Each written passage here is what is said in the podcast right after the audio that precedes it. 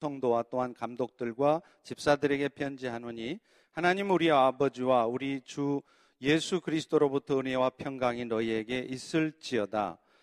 내가 너희를 생각할 때마다 나의 하나님께 감사하며 간구할 때마다 너희 무리를 위하여 기쁨으로 항상 간구함은 너희가 첫날부터 이제까지 복음을 위한 일에 참여하고 있기 때문이라. 너희 안에서 착한 일을 시작하신 이가 그리스도 예수의 날까지 이루실 줄을 우리는 확신하노라. 내가 너희 무리를 위하여 이와 같이 생각하는 것이 마땅하니 이는 너희가 내 마음에 있음이며 나의 매임과 복음을 변명함과 확정함에 너희가 다 나와 함께 은혜에 참여한 자가 됨이라. 내가 예수 그리스도의 심장으로 너희 무리를 얼마나 사모하는지 하나님이 내 증인이시니라. 내가 기도하노라 너희 사랑을 지식과 모든 총명으로 점점 더 풍성하게 하사 너희로 지극히 선한 것을 분별하며 또 진실하여 허물 없이 그리스도의 날에 이르기까지 이르고 예수 그리스도로 말미암아 의의 열매가 가득하여 하나님의 영광과 찬송이 되기를 원하노라. 아멘. 네.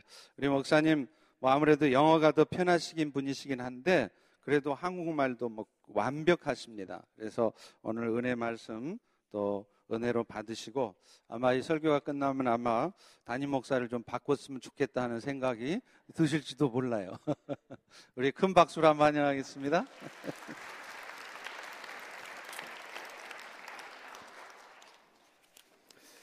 한, 한, 두, 한 시간 반 후에는 우리 김대 목사님이 영어권에 와서 영어로 설교하실 것 같은데 글쎄 그때 박수가 있을지 어, 글쎄 모르겠네요.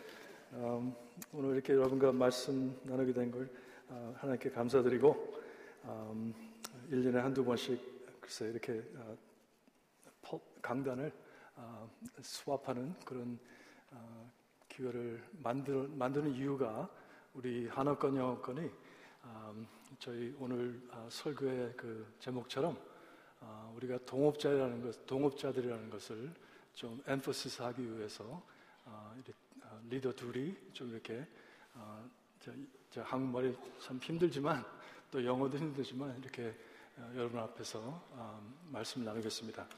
어, 오늘 저들이 읽은 그 빌리보서 음, 아마 신약 중에서 어, 기독교인들이 가장 사랑하는 책 중에 하나일 것입니다. 어, 아시다시피 사도 바울은 여러 교회들에게 편지를 썼는데 예를 들어서 골로세나 갈라디아나 고린도 아, 쓴 편지들을 보면은 사도 바울이 좀 엄하고 딱딱하고 좀 거치, 거칠은 성품을 아, 발견할 수 있는데 이곳 빌립보서를 보시면 사도 바울의 그 정반대의 성품을 우리가 발견할 수 있습니다. 따뜻하고 애정하고 친근한 면을 우리가 볼 수 있고 아, 사도 바울이 쓴 편지 중에서 아마 감사와 기쁨이 가장 많은 넘치는 편지일 것입니다.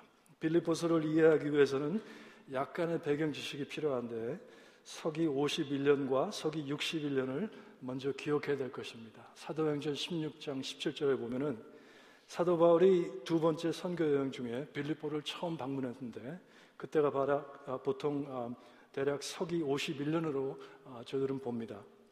거기서 비즈니스워먼 루디아를 만나고 그를 예수님을 인도하고 또한 귀신 들린 여정 으로부터 귀신을 쫓아냈는데도 불구하고 그의 선행으로 말미암아 감옥에 들어갑니다. 그날 저녁 감옥에서 바울은 어, 그의 간수를 전도하고 그의 간수와 그 가족에게 세례를 어, 주게 되고 그 이후로 빌립보를 떠나서 데살로니가 베레아 아덴으로 가게 됩니다.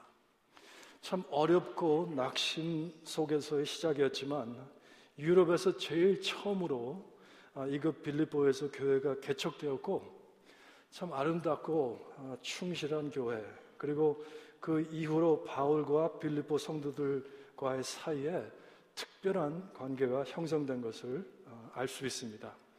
이제 서기 10년 후 60, 서기 61년으로 어, 올라가 봅니다. 사도행전 28장이죠. 여기서 사도 바울이 로마의 감옥에 갇혀 있습니다. 바울이 그 하우스 어레스트, 가택 연금이라고 그러나요? 그, 거기 있는데 그는 24시간 내내 간수와 함께 쇠사슬에 묶여 있고 아, 감시를 받고 있었는데 그 가운데에서 이 음, 가택 연금이었기 때문에 바울은 아, 자유스럽게 복음도 전할 수 있었고 방문객도 받을 수 있었습니다. 빌리포 성도들이 바울의 감금 소식을 들었을 때 에바 브로드라는 교회 지도자를 보내서 아, 바울이 개인적으로 필요할 때 쓸 수 있는 금전적인 선물을 전하고 바울은 빌리포로 돌아가는 이 교회 지도자의 손에 편지를 쥐어 보낸 것이 바로 저희들이 갖고 있는 아, 빌리포서입니다. 여러분 생각해 보시기 바랍니다. 곧 죽음을 바로 앞두고 감옥이라는 환경과 상황에도 불구하고 사도 바울은 이 짧은 편지 속에 기뻐하라 또한 기쁨이란 말을 약 16번 이상을 썼습니다. 그 이유는 자기 안에 분수처럼 치솟는 기쁨의 표현을 증언하고 있고 사도 바울의 그 감금 감금이 된 그것을 걱정하고 또한 믿음으로 말미암아 박해를 당하고 있는 빌리포 성도들에게 기뻐할 수 있도록 격려와 용기를 주기 위해 쓴 편지가 바로 이 빌리포서입니다. 여러분 동의하시겠지만 영적인 현실들이 참 많죠. 사랑, 믿음, 희망, 기쁨, 화평, 자비, 온유 이런 영적인 현실들의 정의, 그 데피니션들을 내리기는 참 쉽지는 않습니다. 아, 그러나 이런 영적인 현실들은 우리가 두 눈으로 아주 쉽게 아, 볼수 있습니다. 예를 들어서 영적인 현실에 아, 누가 사랑의 정의가 무엇입니까? 물어봤을 때 여러분은 어떻게 대답하겠습니까? 사랑이 무엇입니까? 뭐 사랑이 그거죠. 뭐. 아, 고린도전서 1장, 아, 아, 고린도전서 13장에 아, 사랑의 그 정의를 아, 말할 수 있겠지만 제가 30년 전에 제 와이프를 데이트할 때 정말 그 전에 안 했던 일을 하게 되더라고요. 샤워도 자주 하게 되고 콜론도 쓰고 꽃도 사고요. 편지도 안, 한 번도 안 쓴 사람이 편지도 쓰게 되고 나중에 알고 보니까 아 그게 바로 사랑이었구나. 결혼하고 그 후에 또 자식들을 낳고 키워 보니까 정말 항상 그들에게 뭘 주고 싶고 같이 곁에 있고 싶은 안타까운 마음이라고 할까요? 사랑하기 때문에 최고의 것을 주는 것, 바로 이것이 사랑이라는 것을 아, 알게 되고 정의를 내릴 수 있습니다. 여러분, 영적인 현실은 아, 기쁨, 기쁨의 정의가 무엇입니까? 기쁨은 사람들이 정의를 하자면 즐거움, 행복, 흥분, 재미 같은 감정이라고 정의를 낼 수 있습니다. 그러나 여러분, 기쁨을 누리는 분이나 사랑을 받고 사랑을 하는 사람들의 그 겉모습을 갖출, 감출 수 있습니까? 없습니까? 눈으로 잘 발견할 수 있죠. 여러분, 이웃을 지금 당장 좀 보시기 바랍니다. 그분들이 지금 기쁨을 누리고 계십니까? 한번 보시기 바랍니다. 뭐 이렇게 기쁨이 없는 것 같습니다. 이런 거 겉모습으로 얼굴로 우리가 갖출 수는 없죠. 제가 야외 여성 성교육 모임에 가서 말씀을 전한 기억이 듭니다. 에베소서 5장에 어, 아내들이여 자기 남편에게 복종하기를 죽게 하더라 하듯 하라라는 기절을 갖고 말씀을 전했습니다. 그 후에는 저를 절대로 초대를 안 하시더라고요. 초대를 받고 싶은 게 아니라 아내들이여 자기 남편들에게 복종하기를 죽게 하듯 하라라는 말씀을 했는데 여기 한국 성경과 영어 성경에 큰 차이가 있는 것 같아요. 영어 성경에는 아내들이여 자기 남편에게 순종하기를 죽게 하더라. submit. obey, 복종이 아니라 submit. 제가 그때 아, 예를 든 게 복종과 순종이 비슷한 점이 있지만 차이가 있습니다. 예를 들어서 순종은 마치 된장국 같지만 복종은 청국장 같은 그런 아, 다른 것이 있다는 것입니다. 제가 왜 예를 들냐면 여러분 좋아하는 것, 사랑하는 것 비슷한 점이 있지만 큰 차이가 있잖아요. 여러분 예수님 사랑하십니까? 좋아하십니까? 큰 차이가 있잖아요. 그와 같이 여러분 우리가 주의할 것은 기쁨과 행복에는 큰 차이가 있습니다. 행복은 우리 자, 자신이 추구하는 것이고 행복은 환경과 상황 그리고 외형적인 것들에 따라서 달라지고 그러나 기쁨은 정반대로 우리 안에 있으며 하나님으로부터 오시는 것이고 성령의 열매입니다. 큰 차이가 있어요. 비슷한 점이 있지만 큰 차이가 있는 것입니다. 갑자기 날씨가 추워졌죠. 예를 들자면 기쁨은 저희 집안에 있는 온도 조절기고 행복은 마치 바깥에 있는 온도계와 같은 것입니다. 그 우리가 추구하는 행복은 바깥 날씨와 환경과 상황에 따라 온도계가 올라가고 내려가고 일시적이고 절대로 우리가 조절할 수는 없지만 하나님으로부터 오는 성령의 열매의 기쁨은 우리가 하나님 말씀 안에 뜻과 어, 말씀에 복종하면서 성령님의 인도, 인도함으로 살 때 바깥의 날씨와 온도 환경이 어떻건 우리 내적으로 우리 안에는 바깥에 추울 때는 안이 따뜻하고 바깥에 무지 더울 때는 우리가 시원할 수 있, 있습니다. 왜? 하나님의 통치, 하나님의 지배 때문에. 우리가 돈을 벌고 멋진 휴가를 가고 맛있는 음식도 먹고 여러 물건들을 사고 사람과의 관계를 맺고 여러 가지 방법을 동원해서 기쁨과 행복을 우리가 추구합니다. 이것이 나쁘다는 것이 아닙니다. 그러나 여러분이 아셔야 될 것은 하나님이 우리 인간을 인간들을 만드셨을 때 디자인을 했을 때는 오직 기쁨의 근원이신 하나님 안에서 하나님으로부터만 우리가 기쁨을 찾고 맛볼 수 있게 저들을 만드셨지. 우리가 무슨 사람 관계나 물건들을 통해서 하나님의 기쁨을 찾을 수 없게 저희들을 만드셨습니다. 다음 주가 우리 추수감사절 아, 주일인데 아, 보통 데살로니가 전서 5장 16절, 17절, 18절 말씀을 자주 그때 듣습니다. 이렇게 사도 바울은 말을 합니다. 항상 기뻐하라. 쉬지 말고 기도하라. 범사에 감사하라. 이는 그리스도 예수 안에서 너희를 향하신 하나님의 뜻이니라. 여러분, 하나님의 뜻이 뭡니까? 기뻐하셔. 뜻보다 하나님이 바라는 것 기쁨이지만 여기 하라, 하라, 하라. 여러분, 명령입니다. 기뻐하십니까? 모든 부모들은 자식들이 기뻐하길 원합니다. 우리가 하나님의 자녀로서 하나님이 바라는 것, 하나님이 명령하는 것, 바로 기쁨인데, 여러분 지금 하나님의 명령과 뜻에 따라 살고 계십니까? 오늘 특히 오늘 본문에 아, 빌리포스 1장 3절, 4절, 5절은 바울은 이렇게 말을 합니다. 내가 너희를 생각할 때마다 나의 하나님께 간, 감사하며 간구할 때마다 너희 무리를 위하여 기쁨으로 항상 간구함은 너희가 첫날부터 이때까지 복음을 위한 일에 참여하고 있기 때문이라. 여기 5절에 사도 바울은 자기가 가지고 있는 기쁨의 근원을 말해주고 있는데 그것이 무엇입니까? 곧 죽음을 바로 앞두고 있는 사도 바울. 감옥에 갇혀 있는 사도 바울. 그가 하나님께 감사를 드리는 이유. 또한 빌립보 성도들과 아, 아, 감사드리는 이유는 빌립보 성도들과 함께 처음부터 복음을 위한 일에 참여하는 것이 자기에게 큰 기쁨을 주었다고 증언하고 있습니다. 옛날 말에 등잔 뿔무이 어둡다는 말이 어둡다는데 과연 하나님의 백성들인 우리가 은혜와 믿음으로 구원을 얻은 저희들이 과연 이것을 놓치지 않았나라고 생각도 해봅니다.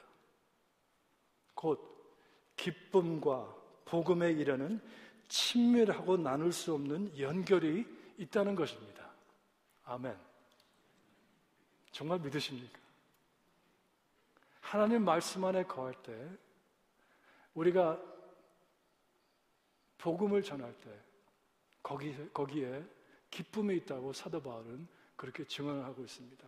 여러분 영어로 그리스도인이라면 크리스찬이라고 그러잖아요. 크리스찬. 아, 끝에 단어가 I-A-N. Korean 한국인들 거기도 AN, American 거기도 끝에 AN, 뭐 Brazilian 거기도 끝에 IAN. 그 끝에 IAN, AN 그 의미가 무엇이냐면은 그 어느 그 공동체에, 어느 단체에, 어느 가족에, 어느 팀에 속한다는 것입니다. 크리스찬이라는 것은 그리스도 안에 있는 사람이고, 아메리카는 미국 안에 있는 사람입니다. 이상한 질문을 제가 드리겠습니다. 제가 미국 사람입니까? 한국 사람입니까? 정답은 틀렸습니다. 정답은 한국 사람처럼 생긴 미국 사람입니다. 국적으로는 저는 미국 사람입니다. 왜? 미국에 사는 사람이고, 지난 40년 동안의 언어와 문화에 속, 속한 그런 사람, 사람이었기 때문에. 근데 참 이상한 게, 아, 미국과 한국이 예를 들어서 축구 시합하면 꼭 한국을 응원하게 되더라고요. 여러분, 축구 게임이나 국적을 제치고 우리의 시민권은 하늘나라에 있습니다. 크리스찬이라는 말은 그리스도인이라는 말은 그리스도 안에 있는 사람입니다. 교회, 헬라로 에클레시아라는 말은 불러내다 라는 그런 뜻인데 그것은 바로 하나님께서 우리들을 죽음과 어둠에서 불러내시고 또한 하나님의 은혜로 구원을 주시고 이렇게 공동체로 모아주신 이유는 단 한 가지입니다. 단 한 가지입니다.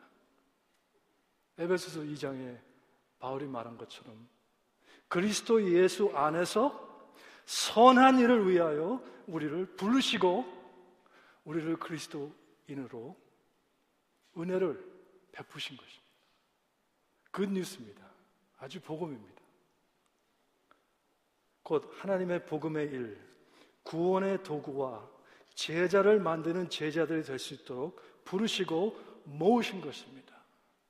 이 믿음의 공동체에 속한 우리가, 이 펠로시 교회에 속한 우리가 복음의 일에 참여할 때 우리는 하나님으로부터 오는 기쁨을 누리게 될 것이라고 사도 바울은 여기 이 구절에 말씀하고 계십니다.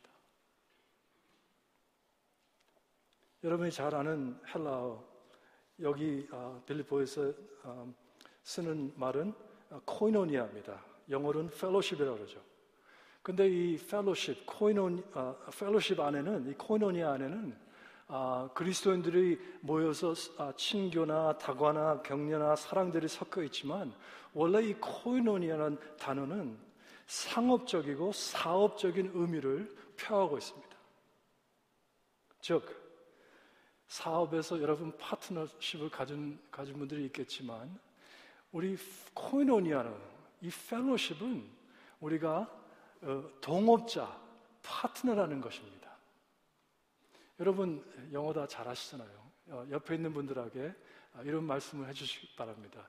You are my partner. Go ahead. 한번 해보세요. 뭐 다 잘 영어 하시네요. You are my partner in the gospel of Jesus Christ. 우리의 복음에 여러분과 저는 한어권, 영어권 무슨 차이가 있건 그리스도 안에 있는 사람들은 이 교회에 모인 분들은 복음의 뭐요? 동업자, 파트너인 것입니다. 그게 참 펠로십, 그게 아, 참 아, 아, 코이노니아입니다. 여러분 그 많은 교회 이름 중에서 저희 교회 이름은 펠로십 교회입니다. 아주 아주 아름다운 좋은 이름입니다. 왜? 펠로십이라는 것은 친교와 친목으로 이해가 되지만 참되고 진실한 펠로십은 복음의 동업자, 파트너가 되는 공동체를 뜻하는 것입니다. 그걸 잊지 마시기 바랍니다. 여러분 교회 오시면은 예배 드리기 전에 바로 이 뒤에 그 아, 사인에 어떻게 그 받게 되는지 있는데 펠로십 교회의 목적이 뭡니까? 여러분 사업의 파트너십, 우리 부부간의 파트너십이 항상 목적이 있는 파트너십이 있잖아요. 저희 펠로십 교회의 목적은 모든 족속으로 제자를 삼아 하나님께 영광을 드린다라고 그런 목적을 갖고 우리가 동업하는 복음에 동업하는 그런 공동체, 그런 모임, 그런 교회가 되어야 합니다. 거기다 목적을 안 두면은 우리가 세상에 목, 이, 아, 거기서 거기다 우리가 눈과 표정을 안 두면은 우리 세상에다 눈을 돌리고 제가 영어로 잘 쓰는 벨리 버튼 크리스찬이 된다는 거예요. 배꼽 배꼽만 보는 크리스찬이 되는 거예요. 내 아픔, 내 상처, 내 꿈, 내가 원하는 거 자기만 보는 거예요.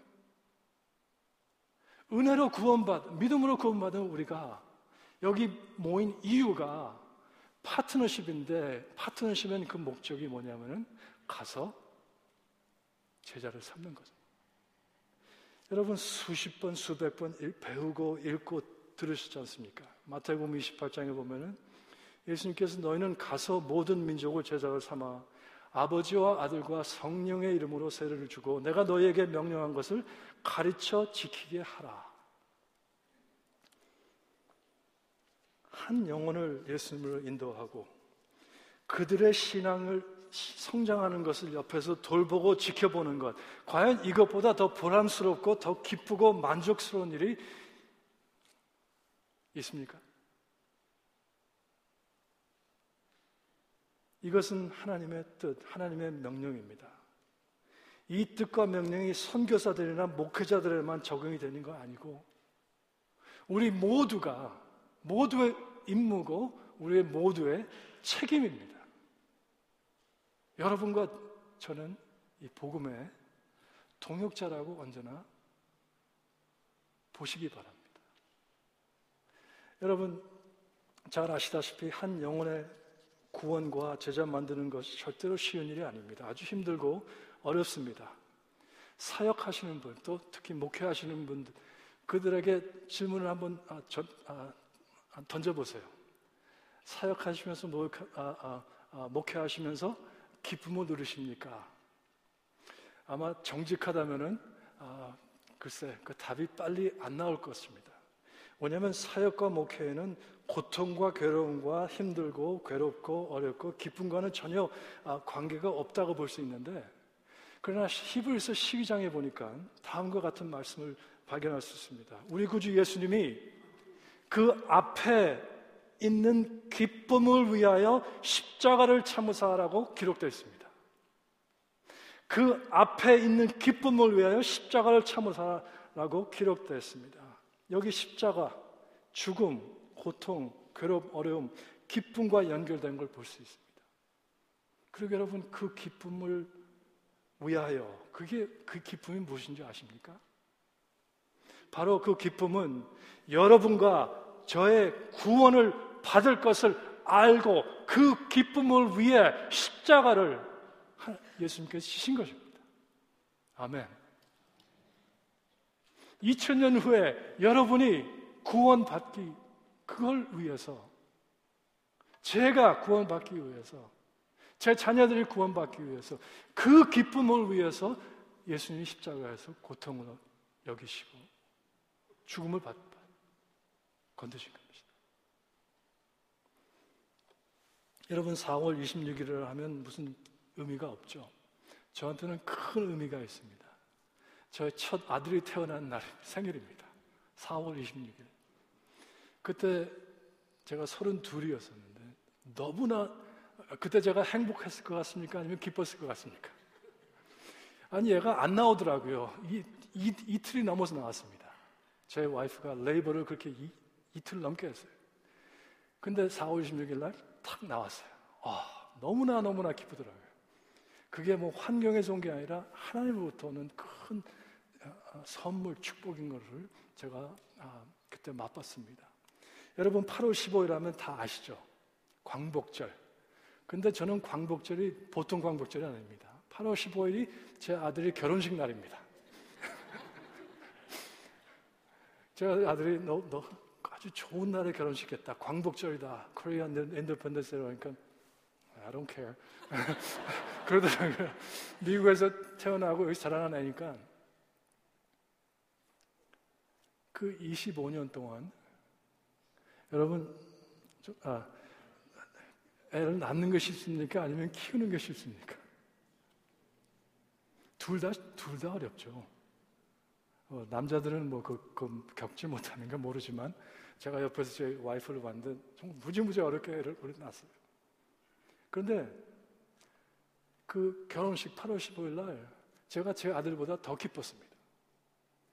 어후, 여기 여러분 그 자식들 결혼해 보시, 아, 보낸 분은 알겠지만 뭐 어떤 뉴스가 와도 저는 그때 너무나 기쁨이 기쁨이 넘치는 아, 아, 그걸 저 겪었습니다.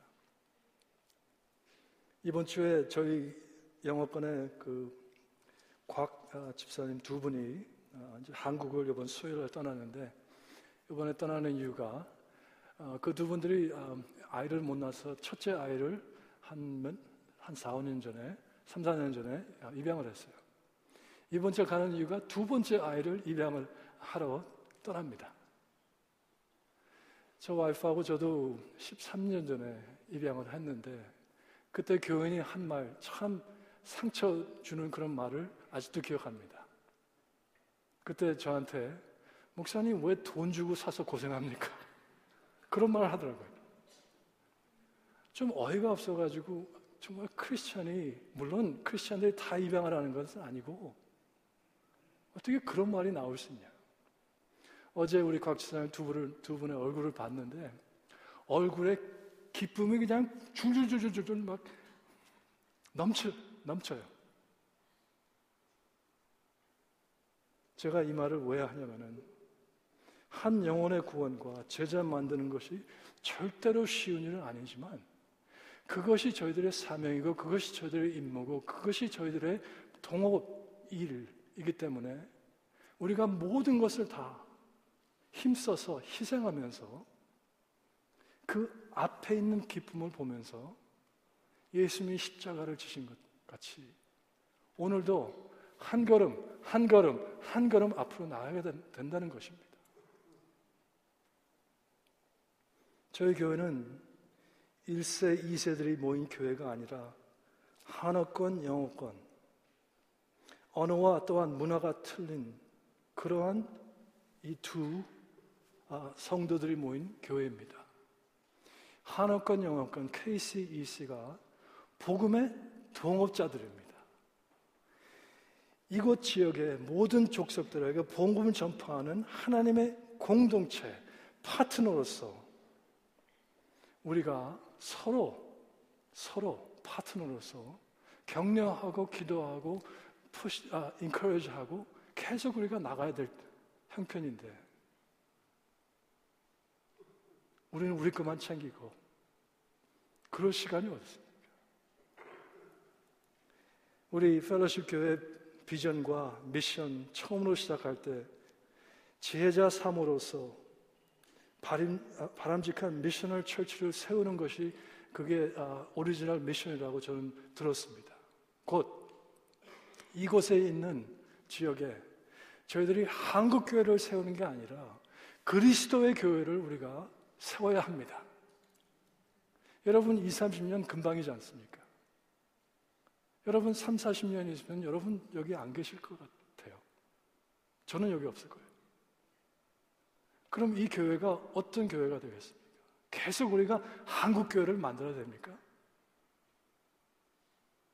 저는 어떤, 어느 여러 그 이민 민족 가운데 이 미국에 한국 이민이 하나님의 큰 하나님이 이 미국을 사랑하셔서 하나님의 큰 은혜 가운데서 이 교회를 통해서 정말 2세, 3세 그 다음 그 세대를 아주 신앙의 유산을 넘길 때 하나님의 계획이 뭐였냐면은 여러분의 헌신하고 여러분의 눈물의 기도가 여러분의 그 씨앗이 땅에 배기면서 물 주고 케어하면서 이게 자라나면서 앞으로 20, 30년에 이 주위에 있는 이 DC에 있는 여러 민족, 여러 족속들을 복음을 전하는 것이 바로 우리의 뭐 복음의 공, 아, 복음 동역자 일이 아니겠습니까?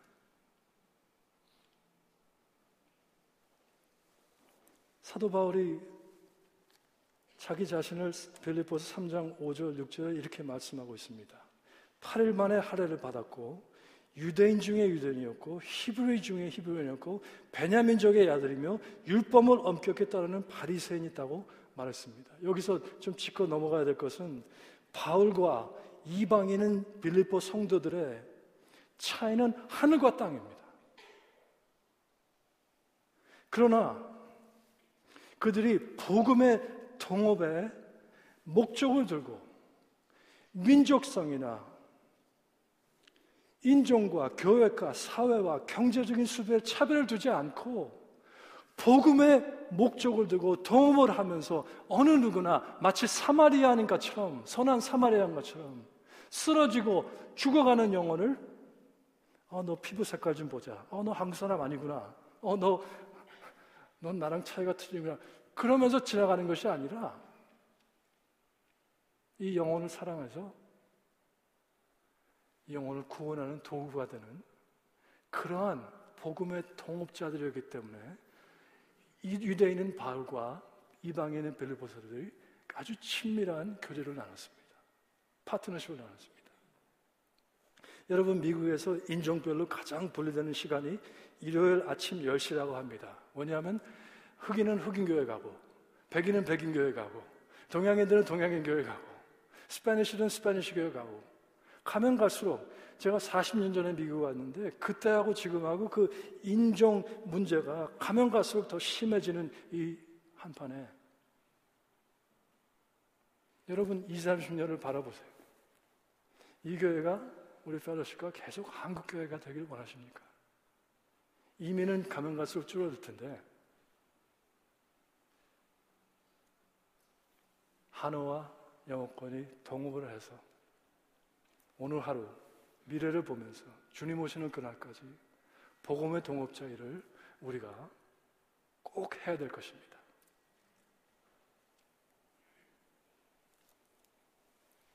현대인들은 안전하고 편안하고 쉬운 종교, 쉬운 교회를 찾고 있습니다. 소비자의 심리가 아주 깊이 박혀 있는 것 같습니다. 어느 교회나 사업에서도 적용되는 그 유명한 80대 20 그 규칙이 있는데 그건 무슨 말이냐면은 80% 성도들이 적극적인 활동을 하지 않다는 것입니다. 20%의 성도들이 80%의 헌금을 내고 20%의 성도들이 80%의 그 사역을 담당한다면 그게 어떻게 파트너십입니까? 그게 어떻게 동업자들입니까? 50% 50% 괜찮죠? 그것도 안 됩니다. 100% 100%. 제가 100%, 우리 장로님, 집사님, 여러 성도님들 100% 왜? 한 영혼이 복음이 없이 죽어가고 있기 때문에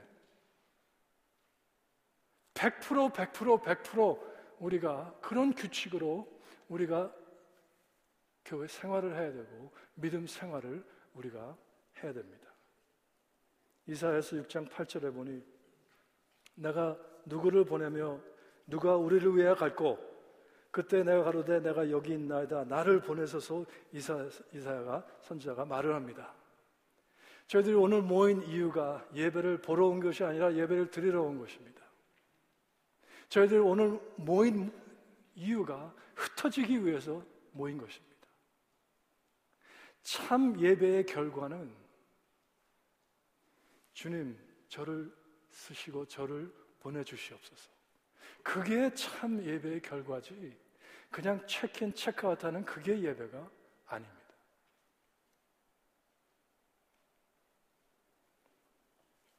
여러분, 동업자들로서 참 제가 좀 안타까운 게 있다면 저희들 월요일마다 이 주위에 있는 여러 민족 사람들, 금방 이민 온 사람들, 영어를 가르치기 위해서 우리 ESL 어, 그걸 가르치는데 우리 우리 동업자들이 좀 와서 좀 도움이 필요합니다. 어디 계십니까? 월요일 저녁에 좀 와서 좀 도와주세요. 저희 3부 예배 때, 영어 예배 때, 우리 아이들, 또 여러분들 공부할 때, 아, 교육받을 때, 그 자식들 수업받는 사람들이 좀 필요합니다. 여러분 그 20% 80% 80% 섞이지 마시고 100%로 여러분 다 step up 하셔서 할 걸, 할거 무지무지 많, 많잖아요. 하셔야 됩니다. 그게 바로 참 예배의 결과요. 하나님께서 원하시는 것입니다. 요 근래에 장례식을 제가 참석을 했는데 많이 했는데 장례식마다 하관식마다 그 설교자분들이 꼭 이런 말씀을 하십니다. 예수님을 믿고 천국에서 다시 만나자. 진리입니다. 물론이죠. 그러나 사도 바울이 음, 어, 빌리포스 1장 21절에 이런 말을 씁니다. 이는 내가 사는 것이 그리스도니 죽는 것도 유익함이라. 제가 이 말을 왜 하냐면은 많은 현대 크리스, 크리스천들이 특히 이런 장례식에 가면은 너무 우리 초점들이 너무 너무 틀린 것 같아요. 너무 uh, it's wrong. 틀리, 틀립니다. 초점은 죽는 것이 유익함이다. 그것이 아니라 내가 사는 것이 그리스도니라. 내가 오늘 지금 있는 것이 이 순간이 그리스도니라. 거기에 초점을 둬야지. 우리의 목표, 목적은 천국이 아니지 않습니까? 그거는 보너스예요. 보너스. 우리가 정말 경주를 해서 끝날 그, 어, 그 finish line에 천국이 아니라 예수님이 기다리시고, 우린 예수님을 바라보고 가는 것이지. 예수님 같이 변화, 변화를 받는 어, 하루하루가 돼야 되는 것이지. 우리가 천국을 보고 가는 건 아니지 않습니까? 어제나 오늘이나 주님 앞에 서는 그 시간까지 항상 예수님이어야 됩니다. 예수님이기 때문에 예수님이 말씀하신 명령하신 그 뜻에 뜻대로 살 때 우리가 특히 복음의 동역을, 동업을 할 때 거기에 기쁨이 있다는 것을 여러분 잊지 마시기 바랍니다. 사도 바울은 로마서 9장에 다음과 같은 말씀을 하죠. 나의 큰 근심과 마음에 그치지 않는 고통이 있는데 그것은 바로 나의 형제 한 사람의 구원 때문에 그것이 있다고 말을 하고 자기 자신이 아, 저주를 받는 준비와 자세가 아, 아, 그 한 형제가 주 님 앞에 오는 것은 자기 자신이 저주를 받은 자세도 준비도 됐다고 그렇게 말을 썼습니다. 여러분 한 생명의 구원을 위해 무엇을 바치고 무엇을 희생하시겠습니까? 여러분 남편, 여러분 부인, 여러분 자식, 여러분 부모, 여러분 친구 구원을 받았습니까? 구원을 안 받았으면 그분들을 위해서 여러분 눈물을 위해서 금식하면서 기도하십니까? 큰 근심을 가지고 계십니까? 바울은 이렇게 외치지 않습니까? 로마서 1장에 내가 나는 복음을 부끄러워하지 아니하노니 이 복음은 모든 믿는 자에게 구원을 주시는 하나님의 능력이라고 말씀한 것처럼 또한 우리가 읽은 빌립보서 1장에 볼 때 이건 하나님이 선한 일을 행하시고 하나님이 인도하시고 하나님이 일하시는 것인데 우리는 하나님 같이 성령님의 인도하심에 따라 무브하고 할 삶을 살 때 하나님이 정말 기뻐하시는 또한 여러분이 기쁨을 누리시는 그런 복음을 전하는 도구가 되고 제자가 제자를 삼는 그런 삶을 여러분이 사시기를 바랍니다. 시간이 없습니다. 여러분의 구원의 은혜를 어떻게 응하고 계시, 응답하고 계십니까? 사도 바울이 빌립보스 2장에 다음과 같은 말을 합니다. 항상 복종하여 두렵고 떨림으로 너희 구원을 이루라. 여러분 구원이라는 게 언제나 과거로만 생각하지 마시기 바랍니다. 구원에는 과거와 현재와 미래가 있습니다. 우리가 구, 하나님의 은혜로 믿음의 그 선물로 구원을 받았고 지금 성령님 안에서 구원을 얻고 있고 먼 미래 안에 가까운 미래 안에 참 구원을 주 안에서 우리가 맛볼 것입니다. 참 부활을 그때 우리가 맛볼 것입니다. 그때까지 그때까지 기쁨이 사라지는 이 어두운 세상에서 빛의 자녀로서 예수님의 사랑의 복음의 빛을 비추는 그러한 복음의 사업, 사업을 사역을 하시는 여러분 동업자들 교회 오이카스트 되기를 간절히 기도드립니다. 간절히 기도드립니다. 제가 좋아하는 성경 구절 하나 읽고 마치겠습니다. 고린도전서 6장 19절에 보니 너희 몸은 너희가 하나님께로 받은 바 너희 가운데 계신 성령의 전인 줄을 알지 못하느냐 너희는 너희 것이 아니라 우리가 은혜로 구원을 받은 자들은 우리 몸, 이 하나밖에 없는 이 몸이 성령의 전, 성전이라는 것을 잊지 마시기 바랍니다. 여러분, 성전이라고 아, 그 단어, 그 말을 할 때마다 어떤 아, 아, 이미지가 떠오르십니까?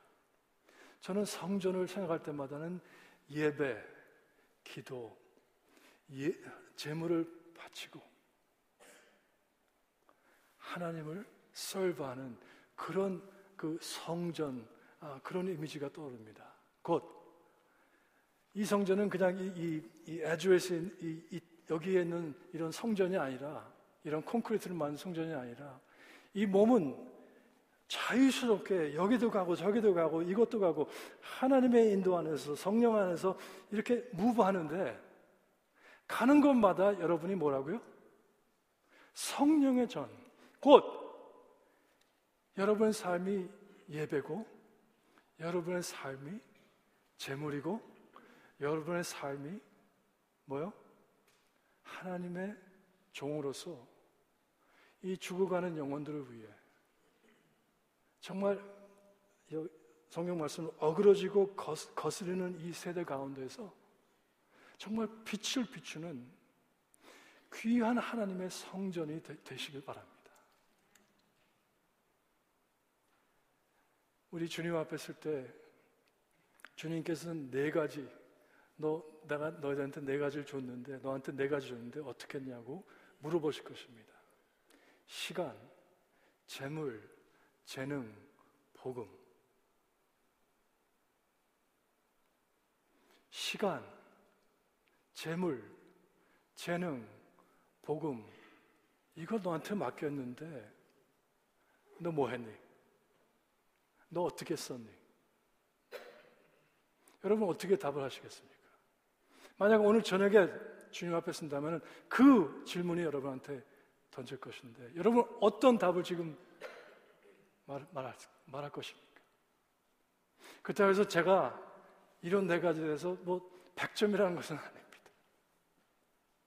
저 자신도 많은 목회자들도 많은 교회 지도, 지도자들도 정말 회개하고 정말 우리가 복음의 동역자이기 때문에 이런 나, 내, 그 배꼽 크리스찬들이처럼 되지 않고 거기에 목적을 두고 우리가 그 표대를 향해서 계속 뛰어야 되고 선한 싸움을 싸워야 되고 믿음을 우리가 감직해야 되는 것처럼 그때 그날까지 여러분 성령 안에서 하나님 말씀의 순종과 복종을 하면서 정말 한 영혼의 어, 구원을 위해서 도구가 되고 예수님의 제자가 다른 제자를 삶는 그러한 삶을 살 때 정말 하나님의 큰 기쁨이 여러분께 여러분의 마음에 정말 분수처럼 치솟을 줄 저는 믿습니다. 그러한 교회가 되어야 됩니다. 그러한 교회가 되어가야 됩니다. 그러한 성도가 되어야 됩니다. 하나님의 기쁨을 누리시며 여러분의 여러분과 아, 제가 되기를 아, 간절히 기도드립니다. 기도 기도하시겠습니다.